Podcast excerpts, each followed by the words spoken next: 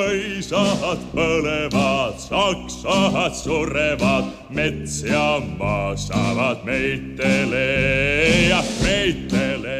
Kartanot palavat, saksalaiset kuolevat, metsä ja maa jäävät meille. Ja meitele, ja meitele. Tähän tyyliin saattoivat laulaa Palkun kartanon lumisella pihalla tanssivat virolaiset joulukuussa 1905 palavaa kartanoa katsellessaan. Tämä esitys on peräisin virolaisesta kulttielokuvasta Viimeinen relikvia 1960-luvun lopulta, mutta itse laulu on tiettävästi syntynyt vuoden 1905 kiihkeinä vallankumouksen päivinä. Mutta Ennen kuin siirrymme tuon vallankumousvuoden tapahtumiin, tutustukaamme hiukan sen taustoihin. Viroa sellaisena kuin me sen nyt tunnemme ei 1900-luvun alussa ollut vielä olemassa. Virolaisten asuttamat alat olivat osa tsaarin Venäjää. Nykyisen Viron alue oli jaettu kahteen hallinnolliseen osaan, kuvernementtiin. Pohjoisempana oli Vironmaan kuvernementti ja etelässä Liivinmaan kuvernementti, joka kattoi myös nykyisen Latvian pohjoisosan. Näillä hallinnollisilla alueilla oli venäläinen kenraalikuvernööri ja niissä toimi venäläinen oikeuslaitos. Kansakouluissa opetuskielenä oli Venäjä. Saarin virkamiesten lisäksi virolaisilla oli kuitenkin niskoillaan toinenkin vallanpitäjä, nimittäin Baltian saksalaiset. Saksalaiset olivat valloittaneet Baltian alueen jo 1200-luvulla ja alistaneet vähitellen virolaiset ja latvialaiset talonpojat maaorjien asemaan. Vuosisatojen vieriessä valtakuntien tasolla voitolla oli ollut milloin Tanska, milloin Ruotsi ja nyt viimeksi Venäjä – mutta Baltian saksalainen yläluokka oli aina onnistunut pitämään pintansa. 1900-luvulle tultaessa paineet Venäjän hallinnolliseen yhdentymiseen ja sen mukana tulleet säädökset olivat kyllä jonkin verran vähentäneet Baltian saksalaisten mahtia, mutta yhä heillä oli paljon valtaa. Thomas Hio työskentelee tutkimusjohtajana Viron sotamuseossa – hän on perehtynyt 1900-luvun alkuvuosien tilanteeseen Baltiassa. Tuomas Hio kertoo, että Baltian saksalaisella aatelilla oli Venäjän sisällä laaja itsehallinto. mõnes mõttes erineb see Soomest eh, sellepärast, eks ole, et Soome oli ikkagi autonoomne suur vürstkond, ruhtinaskond ja Suomeka oli se asia niimoodi, eks ole. Viron tilanne erosi Suomesta siinä, että Suomi oli autonominen suuriruhtinaskunta. Baltian kuvernementit sen sijaan olivat kiinteä osa Venäjää. Täällä oli kuitenkin laaja autonomia ja paikallisia asioita hoitivat nimenomaan Baltian saksalaiset. Hallinto pohjasi ritarikuntiin, joita Viron alueella toimi kolme. Oli Eestimaa ryyttelkond, Livimaa ryyttelkond ja Saaremaa ryyttelkond. Ritarikuntien jäsenet eli Baltian saksalaiset aateliset kokoontuivat kolmen vuoden välein omille maapäiville. Maapäivät teki esityksiä keisarille ja päätti paikallisista veroista. Maapäiville saivat osallistua kaikki aateliskalenteriin merkittyjen sukujen miehet, mutta äänioikeus siellä oli vain kartanoiden omistajilla. Ja siis rüütelkonna juures tegutses eh, sellainen organ nagu maanõunike kolleegium – Ritarikuntien tärkein elin oli 12-miehinen maaneuvosten kollegio. Nämä saksalaiset aatelismiehet olivat kuvernementtiensa todellisia vallankäyttäjiä. He johtivat ritarikuntien toimintaa, eli siis koko hallintoa maapäivien välisen ajan, ja hoitivat yhteydet venäläiseen kenraalikuvernööriin. Viromaalla maaneuvosten kollegio toimi myös korkeimpana paikallisena tuomioistuimena. Se oli sellainen systeemi. Mis kaikki asju se ryytelkonna piirissä? Talonpojilta ja muilta maanomistajilta kootut verot menivät ritarikuntien kassoihin. Niillä maksettiin kaikki aluehallinnon menot, sairaalat, ritarikunnan virkamiesten palkat, köyhäinhoito, jotkut koulut, teiden ylläpito ja jopa puhelinverkko. Ja siis telefoniverkko, telefoniverkko oli samuti rüütelkonna oma. Ühesõnaga võiks öelda, et see kogu see provintsi tasemel ja. valitsemine oli nagu selle rüütlikonna oma. rüütlikonna käes jah, et selles süsteemis talupoega tähele ei maksanud midagi Maaseudulla koko kuvernementin hallinto oli Baltian saksalaisten hallussa. Virolaisilla talonpojilla ei siinä ollut sanan sijaa. Vuoden 1897 väestönlaskennan mukaan saksan kieltä puhuvia oli virolaisten asumilla alueilla vain 3,6 prosenttia, joten kyseessä oli todella pienen piirin valta. Virolaisten asema oli kuitenkin 1900-luvulle tultaessa jo jonkin verran kohentunut. Maaorjuus oli lopetettu Vironmaalla vuonna 1816 ja Liivinmaalla 1819. Talonpojat saivat kuitenkin vain henkilökohtaisen vapautensa. Heidät siis vapautettiin ilman maata. Aikaisempina vuosisatoina käsitys viljelysmaan omistuksesta oli ollut hiukan epäselvä. Baltian saksalaiset kartanonherrat pitivät tietysti maata omaanaan, mutta samaan aikaan virolaiset talonpojat käsittivät sen kuuluvan itselleen. Nyt lakiin kirjattiin ensimmäistä kertaa selvästi, että kaikki viljelysmaa tosiaan kuului kartanoille. Virolaiset talonpojat joutuivat ostamaan omat tilansa itselleen, kertoo tutkimusjohtaja Tuomas Hiio. Talolliset hakati päriseksi ostamaan see tähendab, et kui taurahvaseadustega loodi väikemaa omand, see andis õiguse osta endale talu, taurahvaseadus sätestas, et Eestimaa taurahvaseaduses näiteks, et 1840- ja 50-luvuilla säädettiin lait, jotka antoivat talonpojille mahdollisuuden ostaa maata. Talonpoikaistalossa sai olla peltoa parikymmentä hehtaaria. Rahaa kauppoihin saatiin pankista lainaamalla. Ja väga hästi läks äh, Ameerika kodusõja ajal Erityisen hyvää aikaa talonpojille oli 1860-luvun alku, kun Yhdysvaltain sisällissota haittasi puuvillan tuontia Eurooppaan. Kankaita kuitenkin tarvittiin ja pellavan kasvatuksesta tuli hyvin kannattavaa. Monet talonpojat ostivat itselleen pellavan rahoilla talon. Ja teine asi, mis oli oluline, oli 1860 aastatel vastu võetud kogukonna ehk vallaseadus, mis sätestas talurahva seisuse omavalitsuse Toinen tärkeä asia oli vuonna 1866 hyväksytty kuntalaki. Sen myötä Venäjällä tuli voimaan talonpoikainen itsehallinto. Talonpojat saivat valita itselleen kunnanvaltuuston ja kunnanjohtajan, jotka hoitivat asioita yhteistyössä paikallisen kartanonherran kanssa. Talonpojat pääsivät nyt ensimmäistä kertaa päättämään sellaisista itseään hyvin läheisesti koskettavista asioista – kuin viljan varastointi katovuosien varalle tai kunnan köyhistä huolehtiminen. Ja oli veel palju muid asju, aga eeskätt muidugi see, et valiti omakeski vallajuht ja se vallajuht mõnes mõttes oli partneriks mõisnikule. Kunnanjohtaja kävi neuvotteluja kartanon herran kanssa siitä, miten rasitukset jaetaan, kun piti rakentaa silta tai vaikkapa kirkko. Aikaisemmin paikallinen kartanonomistaja oli päättänyt tällaisetkin asiat yksin. Itsenäistyvillä ja vaurastuvilla talonpojilla oli nyt entistä parempi mahdollisuus lähettää lapsensa kouluun. Aikanaan näistä talonpoikien lapsista tuli opettajia ja kunnansihteereitä. Jotkut etenivät Tarton yliopistoon asti ja heistä tuli lääkäreitä, lakimiehiä ja pappeja. Elämä meni muutenkin eteenpäin. 1800-luvun lopulla ilmestyy jo useita vironkielisiä sanomalehtiä. Maamiesseurat jakavat tietoa ja valistusta ja Tartossa järjestetään ensimmäinen maatalousnäyttely virolaisvoimin. Ensimmäinen osuusmeijeri ja osuuspankki näkevät nekin pian päivänvalon.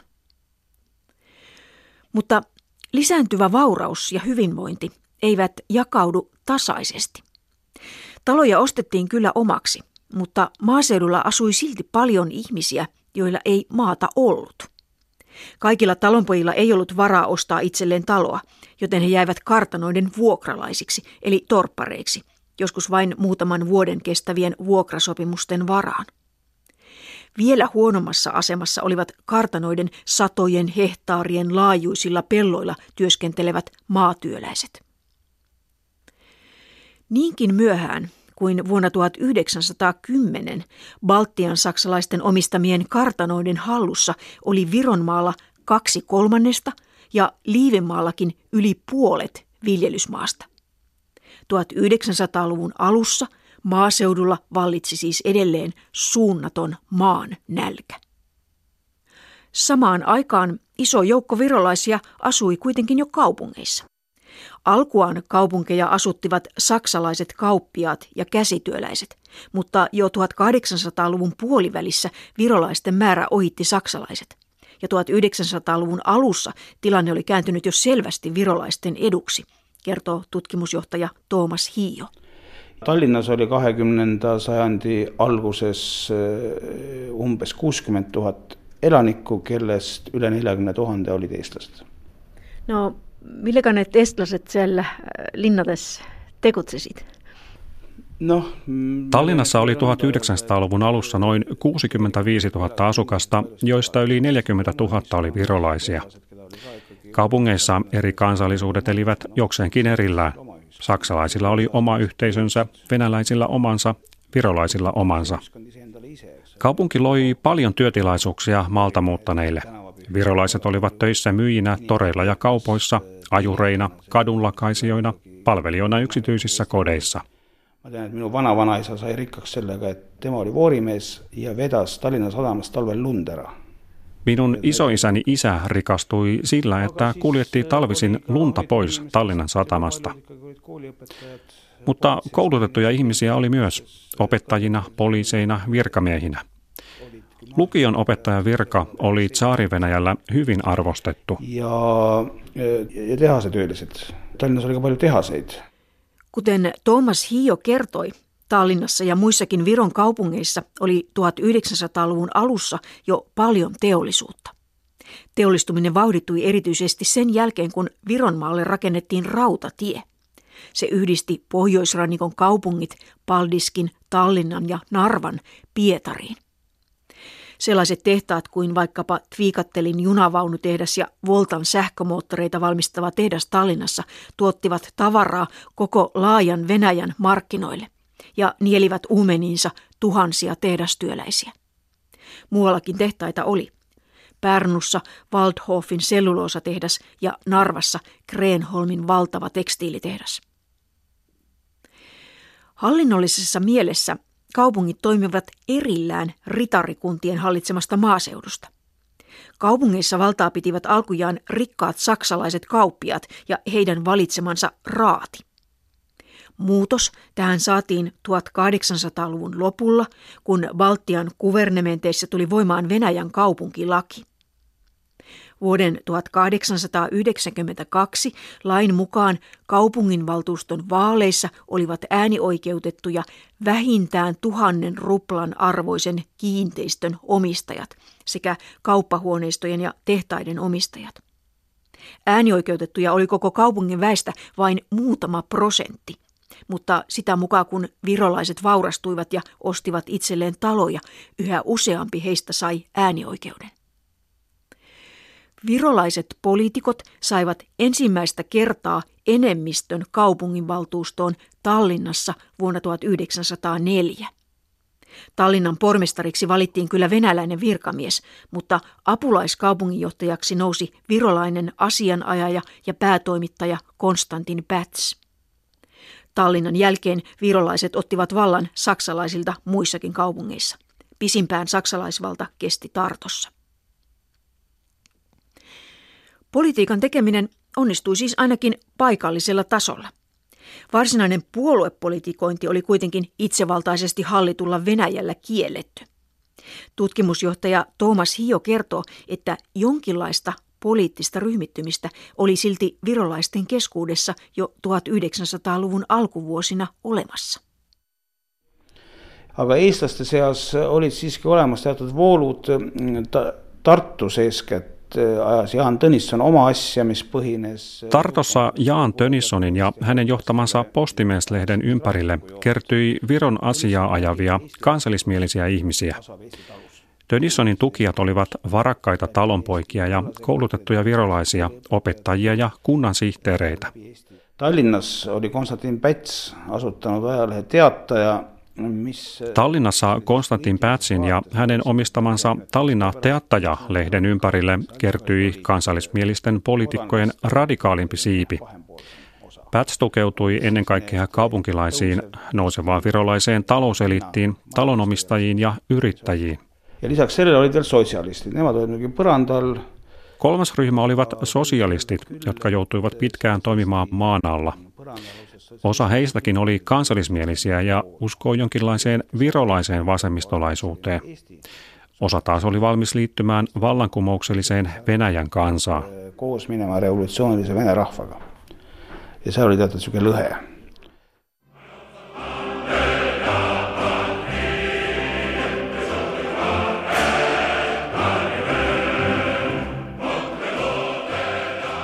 Vuosi 1905 alkoi Venäjällä levottomasti. Venäjä oli kärsinyt suuria tappioita Japanin vastaisessa sodassa ja sotaan kyllästyneet ihmiset lähtivät kaduille vaatimaan rauhaa ja leipää. Sunnuntaina tammikuun 22. päivä Pietarissa oli liikkeellä 140 000 mielenosoittajaa. Tsaari Nikolai II lähetti henkivartiokartinsa sotilaat heitä vastaan. Tulituksessa kuoli satoja ihmisiä. Pian levottomuudet levisivät myös Baltiaan, kertoo tutkimusjohtaja Toomas Hiio. Tallinnas toimusid samuti streigid juba alates kevadest tehastes, vabrikutes ja mitte ainult Tallinnas, ka Tartus ja mujal Eestis. Tallinnan tehtaassa alettiin lakkoilla jo keväällä ja lakot laajenivat Tarttoon ja muuallekin. Maaseudulla kartanoiden työläiset lakkoilivat. Lakot muuttuivat suorastaan arkipäiväisiksi. Lakkoilijat vaativat demokraattisia vapauksia ja kahdeksan tuntista työpäivää.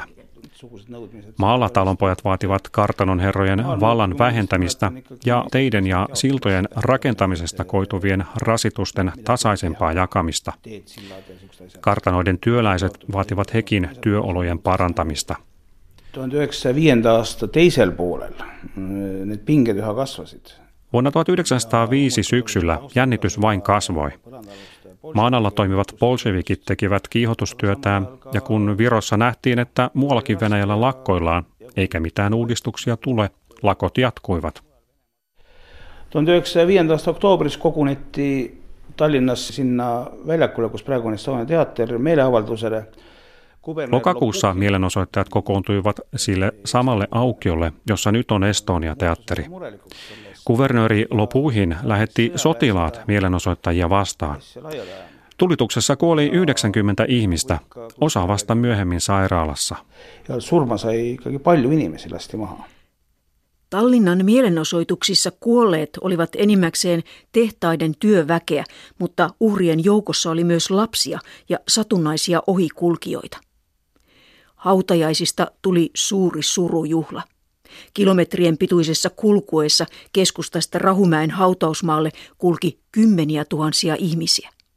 Arkkujen perässä tuli Estonian kuoro ja sen jälkeen Tallinnan kaupungin valtuusto. Valtuuston seppeleen laski venäläinen kaupunginjohtaja Hiatsintov yhdessä Konstantin Pätsin kanssa. Kaameat tapahtumat peittivät lähes alleen tiedon keisari Nikolai toisen antamasta manifestista.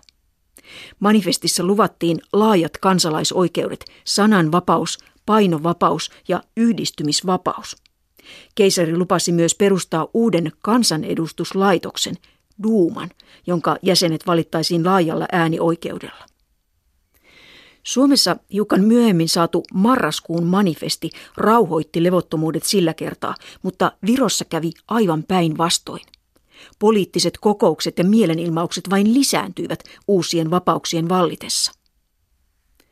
Jan Tönisson kutsui marraskuun lopulla Tarttoon laajan kansalaiskokouksen pohtimaan tilannetta. Kokoukseen tuli kuntien ja kaupunkien edustajia ympäri Viroa. Jo puheenjohtajan valinnasta syntyi hirmuinen riita ja kokous hajosi kahtia – Tönissonin kansallismieliset jäivät Byrgermyssen saliin ja Konstantin Pätsin ja toisen tallinnalaisen asianajajan Jaan Teemantin johtamat radikaalit ja vasemmistolaiset lähtivät pitämään kokoustaan yliopiston aulaan. Monet kuntien lähettämät edustajat, tavalliset opettajat, kunnanvaltuutetut ja sihteerit kylläkin risteilivät molempien kokouspaikkojen välillä ja ottivat osaa se, minkä pystyivät. Tönissonin joukko päätyi vaatimaan virolaisten asumien alueiden eli Liivinmaan ja Vironmaan hallinnollista yhdistämistä ja tälle alueelle autonomiaa sekä viron kielen ottamista hallintokieleksi ja opetuskieleksi kouluihin ja Tarton yliopistoon. Pätsin joukon vaatimukset menivät pitemmälle. Radikaalit vaativat kaiken maan ottamista yhteisomistukseen ja sen jakamista ennen kaikkea maattomille kartanon herrojen etuoikeuksien rajoittamista ja yleistä ja yhtäläistä äänioikeutta paikallisvaaleissa. Tässä vallankumouksellisessa mielentilassa edustajat lähtivät kotikuntiinsa, kertoo Tuomas Hiio. no siis hakati valdades pidama koosolekuid ja resolutsioone vastu võtma ja see käis äh, ikkagi esialgu veel suhteliselt rahumeelselt, aga kui me mõtleme, eks ole... Kunnissa alettiin pitää omia kokouksia ja antaa julkilausumia. Alkuun kaikki sujui kohtuullisen rauhallisesti.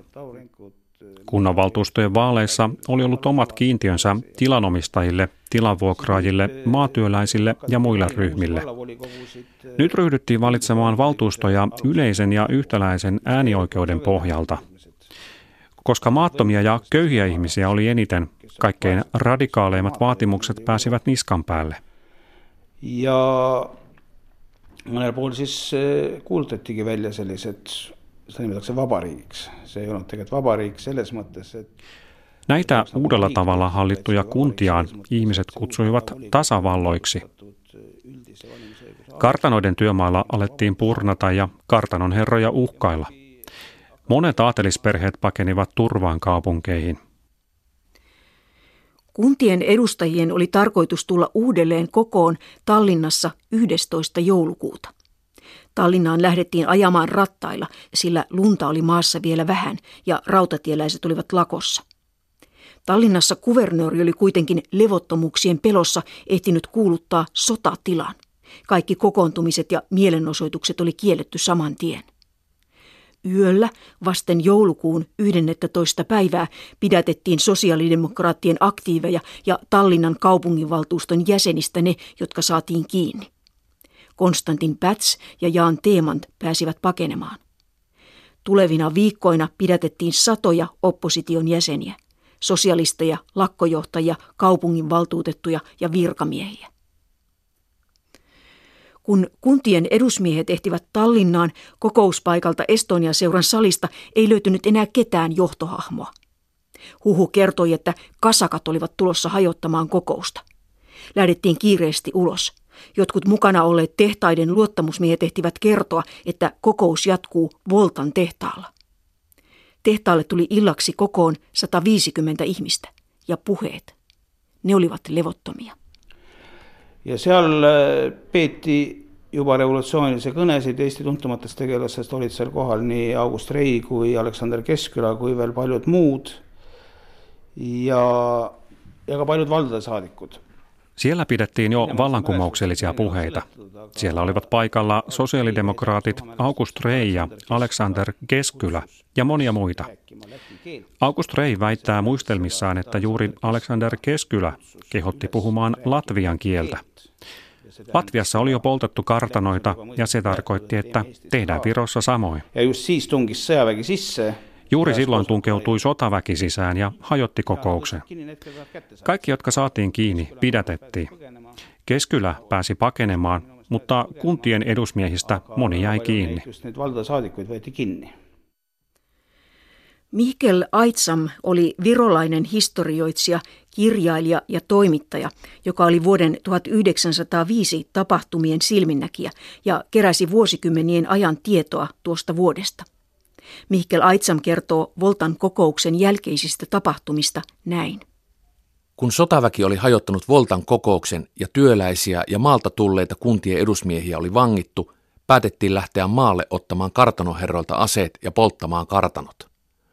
Osa työläisistä lähti yhdessä maalaismiesten kanssa samana yönä, osa valmistautui lähtöön vasta seuraavana päivänä. Kokoontuminen sovittiin kello kuudeksi illalla Liivan kapakan lähellä olevaan männikköön Rautalun maantiellä. 12. päivä illalla alkoi miehiä valua kaupungista. Mentiin yksin tai kaksin sivuteitä myöten heinäpeltojen ja hiekkatörmien yli, sillä poliisi tarkasti Parnun maantiellä kaikki kuormat ja miehet, jotka pimeässä olivat lähteneet kaupungista. Liivan kapakan lähellä pysäytti vahti tulijat ja kysyi, omia vai vieraita? Tulijat vastasivat, omia, minkä jälkeen heidät johdateltiin männikköön. Metsän siimeksessä kuului puheen sorina. Siellä odotti kymmeniä ja taas kymmeniä maallemenijöitä ryhmissä seisten ja keskenään jutellen. Liikkeelle Mars, komensi johtaja, ja männyn aluset tyhjenivät. Niin lähtivät kaupunkilaismiehet kävellen kohilaa kohti. Muutama kuntien edusmies ajan lonksutteli hevosella ja rattailla joukon keskellä. Parisata askelta edellä kulkivat tunnustelijat, valaisten aika ajoin taskulampullaan tietä. Aitsam jatkaa kertomalla, miten Tallinnasta maalle tulleisiin työläisiin liittyi maatyöläisiä ja muita maattomia. Olipa joukossa isäntiäkin ja heidän poikiaan.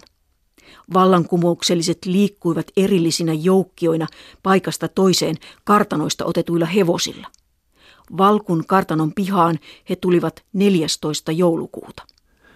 Valkun kartanon omistaja Theodor Pilar von Pilchau oli lähtenyt kartanostaan heti, kun näki tulenkajon Raplan suunnasta. Kartano vallattiin kaikessa rauhassa. Tieto siitä levisi nopeasti ja väkeä tuli katsomaan, mitä tapahtui. Miehet murtautuivat kartanon sisälle ja ryhtyivät rikkomaan sisustusta. Flyygeli hajotettiin seipäillä. Jokainen ottakoon mitä tahtoo. Nyt kaikki on kansan omaa huudettiin pihalla.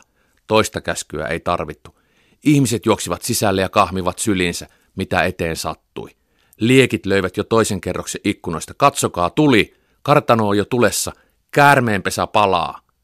Jotkut juoksivat vielä palavaan taloon ja toivat ulos vuodenvaatteita, koristeesineitä, ruokailuvälineitä ja ehiksi jääneitä huonekaluja. Tulen rätinä koveni. Ovir puhalsi monta kertaa torveen, nyt jo kuuroille korville. Ihmiset olivat joutuneet kiihkon valtaan. Tartuttiin toisistaan kiinni, pyörittiin ympäri ja tanssittiin lumisella pihalla. Kartanot palavat, saksalaiset kuolevat, talonpoika saa kartanon maat, laulettiin kilvan palavasta kartanosta kantautuvien liekkien huminan kanssa. Viinaa, antakaa meille viinaa, me vietämme kartanon hautajaisia. Pian löydettiin viinatehtaan työmies ja pakotettiin hänet avaamaan tehtaan ja kellari ovet. Kilinä ja kolina alkoi nyt kuulua tehtaalta. Kankien ja kirveiden kanssa hajotettiin koneet niin, että kipinät lensivät. Avattiin kaikki hanat, putket lyötiin lommoille. Viina pulppusi lattialle. Väkevää nestettä oli lattialla nilkkoihin asti. Jopa tultiin tuoppien ja kippojen kanssa. Viisaammat miehet juoksivat lähellä asuvien metsänvartijoiden talolle ja ottivat heiltä aseet. Metsänvartijat vietiin velisen koululle, jossa Paulus kuulusteli heidät ja päästi sitten vapaaksi, koska he eivät olleet vastustaneet uusia vallanpitäjiä. Kartanoita tuhottiin kokonaan tai osittain 160. Mihke Laitsam kertoo, että samassa kartanossa saatettiin käydä useammankin kerran. Ensin vietiin vain aseet ja kartanon kassa. Seuraavalla kerralla rikottiin sisustus ja kartanon viinatehdas. Kolmannella kerralla poltettiin koko kartano. Kartanoiden herrasväen pelasti se, että monet heistä olivat jo ehtineet lähteä turvaan kaupunkeihin. Joitakin kartanon herroja otettiin panttivangeiksi, mutta vapautettiin pian. Yksi kartanon omistaja sai surmansa. Suomessa vuoden 1905 levottomuudet kääntyivät nimenomaan venäläisiä vallanpitäjiä vastaan. Virossa asia oli kokonaan toisin, selittää Toomas Hiio. no talupoja esimene vaenlane nii revolutsiooni algatajate nägemuses kui ka kindlasti paljude talupoegade nägemus oli siiski mõisnik. Eesti oli Saksa vastane ja mõisnike vastane Eesti ühiskonna meelsus. Talonpojan suuri vihollinen oli niin vallankumouksen aloittajien kuin talonpoikienkin mielestä kartanon herra. Virossa mieliala oli saksalaisten ja kartanonherrojen vastainen. Karl Jakobson oli jo 1860-luvulla puhunut 700 vuotta kestäneestä orjuudesta, jonka alla virolaiset olivat eläneet. Jokainen virolainen tiesi, että saksalaiset ovat meitä painaneet ja ottaneet meiltä väkisin maat ja se on väärin. Kun kerran oli vallankumous, tuntui, että nyt sen asian voi taas muuttaa oikeudenmukaisemmaksi. Oli hyväksytty julkilausumia Tallinnassa ja Tartossa ja kunnissa ja rupesi jo tuntumaan siltä, että nyt tulee uusi maailma ja oikeus voittaa. ja tunduski, et nüüd nagu tuleb uus maa, uus maailm ja õiglus pööratakse jälle jalule, seatakse jalule mm. -hmm. no mis nende mõlejate nagu arvamuses nüüd sellest kasu sai, et neid muisasid põletada või rüüstada, mida nad otseselt taotlesid selles, sellega? ma arvan ikkagi, et nad... Uskon, että kartanoiden polttajat halusivat hävittää aatelissäädyn ja suurmaanomistajien tukipisteet maalla. Hävitämme kartanot ja jaamme maat keskenämme uudelleen. me hävitame mõisad ja jagame maa omavahel ära. saame maad? jah, just aga pärast on üritatud seletada ja tõenäoliselt peab see ka paikka. Jälkikäteen on selvinnyt, että kartanoiden tuhoajien joukossa oli ennen kaikkea tilatonta väkeä. Isäntiä siellä oli vähän. Ja kartanoiden palvelijat yrittivät joskus jopa suojella kartanoita, koska pelkäsivät työpaikkansa menettämistä. Iga mees on oma saatuse sepp ja oma õnne valaja. Jaa, jaa, jaa! Ükskord prahvatab vimm, mis kogunenud salaja. Jaa,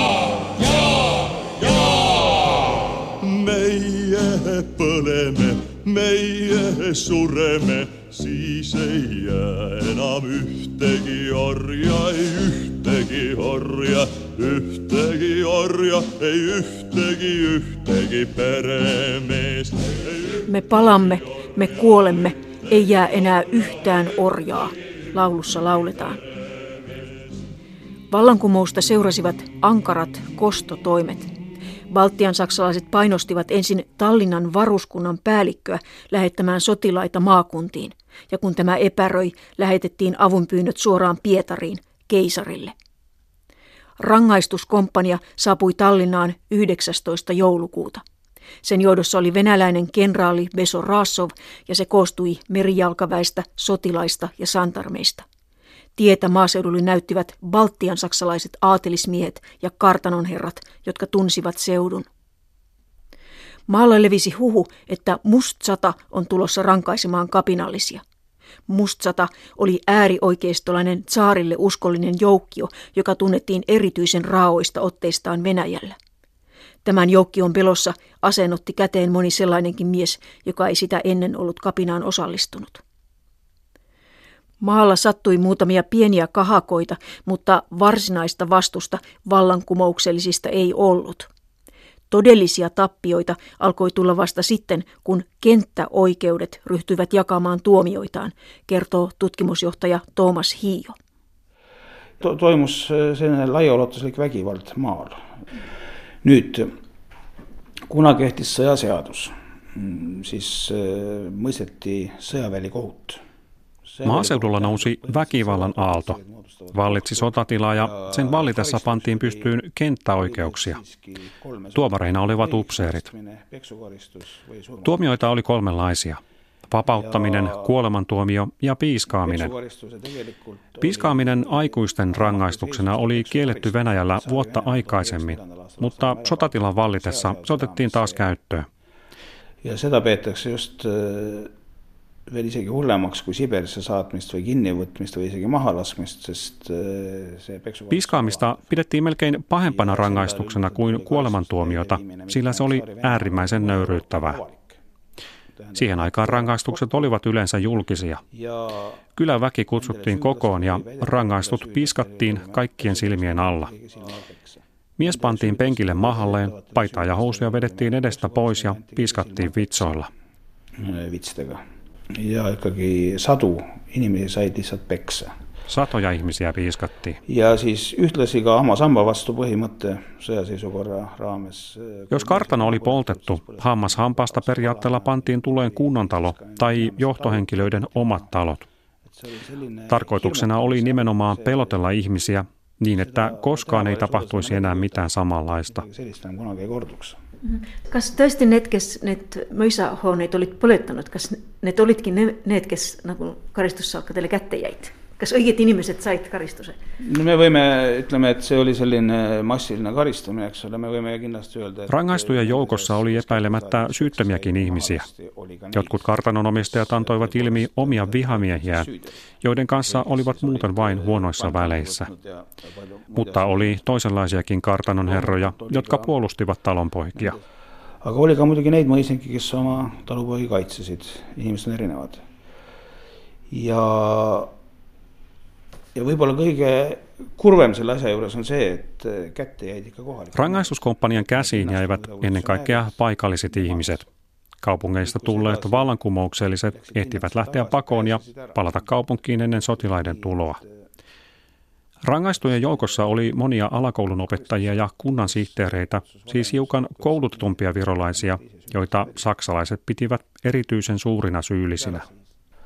Ja, ja mõnel pool näiteks, ma tean, Tartumaal oli sellist Meeri mõisas, tehti ju ka nii, et, et see karistussalk ütles, kutsus valeinimesed kokku, ütles, et nii, et nüüd annate ise süüdlased välja Meerin kartanossa kävi niin, että rangaistuskomppania kutsui kyläläiset kokoon ja käski heitä ilmiantamaan syylliset.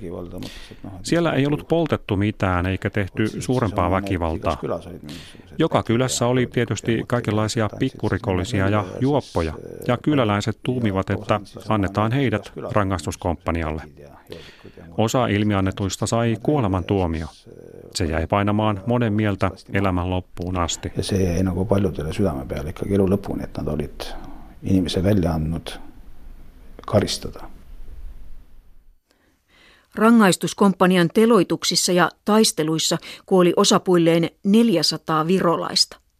Myöhemmin käytiin vielä ihan virallisestikin oikeutta vallankumouksellisia vastaan. Kuolemantuomioita ei enää jaettu, mutta tuhansia ihmisiä lähetettiin Siperiaan. Vallankumouksen aikaisista virolaisista poliitikoista moni lähti pakoon ulkomaille.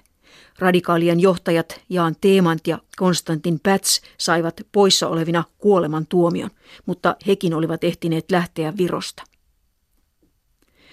Jos vuoden 1905 tapahtumista pitäisi etsiä jotain hyvää, se voisi olla virolaisten poliittinen aktivoituminen. Ensimmäistä kertaa Virossa järjestettiin isoja mielenosoituksia ja poliittisia lakkoja. Ensimmäiset poliittiset puolueet syntyivät. Jaan Tönissonin perustama Eesti etumielinen rahvaerakont oli kansallismielinen ja maltillinen puolue. Sosialistit jakaantuivat kahtia. Virolaiset sosiaalidemokraatit perustivat oman puolueensa. Osa vasemmistosta jäi jo useamman vuoden Virossa toimineeseen Venäjän sosiaalidemokraattiseen työväenpuolueeseen. Baltian saksalaisetkin perustivat oman puolueensa. Pitemmällä tähtäimellä vallankumouksen vuosi vaikutti sekä virolaisten että Baltian saksalaisten ajatteluun, kertoo Thomas Hiio. eestlaste Saksa vastasus sellest aina kasvas, sellepärast et Saksalaisten vastaisuus kasvoi entisestään. Virolaiset olivat sitä mieltä, että Baltian saksalaiset olivat kutsuneet rangaistuskomppaniat maahan, olleet niiden oppaina ja ilmiantajina. Ennen vuotta 1905 virolaiset poliitikot olivat käyneet varovaisia neuvotteluja Baltian saksalaisten kanssa, mutta jatkossa se oli paljon vaikeampaa. et meil on eesti keeles ilmunud nii rüütelkonna peamehe Eduard von Dellingshauseni kui ka rüütelkonna number kahe Eduard von Stackelbergi mälestused. sealt me siiski näeme, et Viromaan ritarikunnan päämies Edward von Dellinghausen ja tämän kakkosmies Edward von Stackelberg ovat kirjoittaneet muistelmat. Niistä voi lukea, että fiksuimmat Baltian saksalaiset ymmärsivät, ettei entinen meno voi enää tulevaisuudessa Virossa jatkua. Toisaalta Baltian saksalaiset riippuivat tiukasti kiinni vanhassa maailmassa. Virolaisia oli maassa 90 prosenttia, Baltian saksalaisia ja venäläisiä vain 10 prosenttia. Yleisen ja yhtäläisen äänioikeuden oloissa saksalaisilla ei olisi ollut mitään sanasia. He arvelivat, että elämä jatkuu ehkä hiukan tiukemmin Venäjän vallan alla virolaisten kanssa yhteistyössä, mutta niin, että valta pysyy heillä. Võib-olla me võtame natuke rohkem eestlasi kampa, aga võim on meie käes